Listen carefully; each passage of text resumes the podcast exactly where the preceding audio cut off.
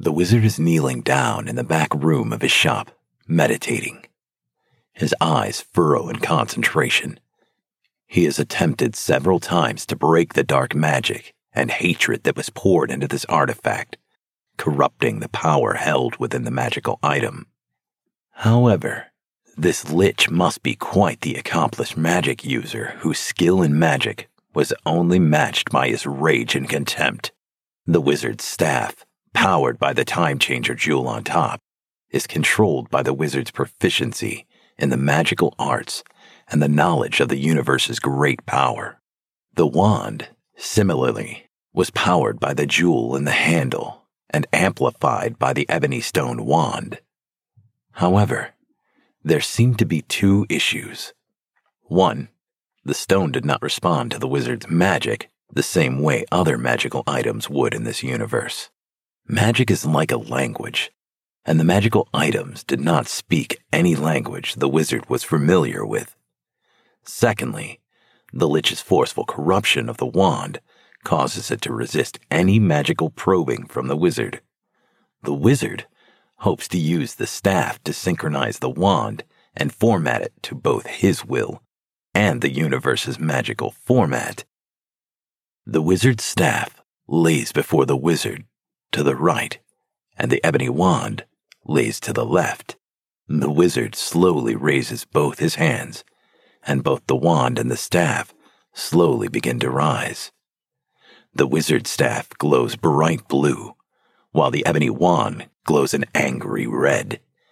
The wizard can feel the polarity between the two objects, like two magnets pushing away from each other. Little tendrils of blue and red light sprout from the staff's jewel and the ebony wand jewel, respectively. The blue tendrils float slowly and smoothly toward the glowing crimson stone of the ebony wand. The red tendrils aggressively strike at the encroaching blue tendrils like an agitated snake that is backed into a corner.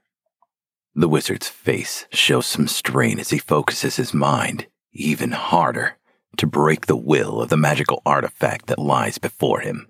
More tendrils of blue light appear from the wizard's staff, snaking their way toward the ebony wand. The wand continues to resist, but the magical might of the wizard and his staff overwhelms the artifact. The blue light swirls around the crimson jewel, bathing it in the wizard's cosmic energy. A crimson cloud seems to swirl inside the ebony wand's gem, but cracks of white light form throughout the stone, shining brighter and brighter until a bright flash of light fills the room. As the wizard's eyes begin to readjust after the flash, he can see that the jewel on the end of the ebony wand now glows bright blue.